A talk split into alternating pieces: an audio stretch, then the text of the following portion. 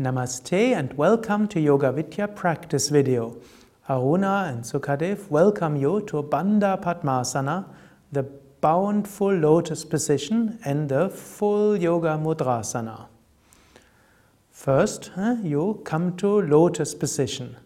You put one foot on top of one thigh and then the other foot on top of the other thigh. This should not hurt into your knees and of course only few people can actually do it. Otherwise, just watch. And you can watch where Aruna has her ankles. They're quite on top of the thighs and the heels are touching into the abdomen. The more you have your heels in your abdomen and the closer your feet are onto your hips, the easier it will be to actually do Bandha Padmasana.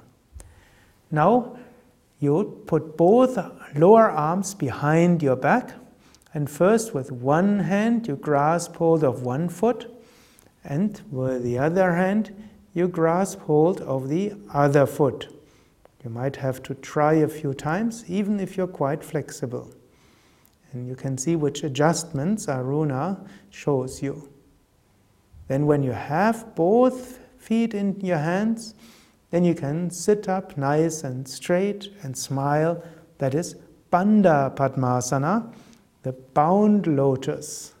Out of Bandha Padmasana, you can do Yoga Mudrasana. For Yoga Mudrasana, you bend forward, you keep your hands onto your feet, and if possible, the abdomen goes onto your heels and the forehead onto the floor.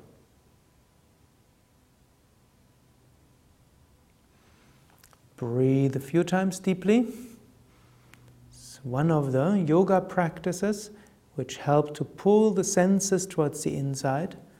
This enhances concentration of mind and gives inner poise and equanimity of mind.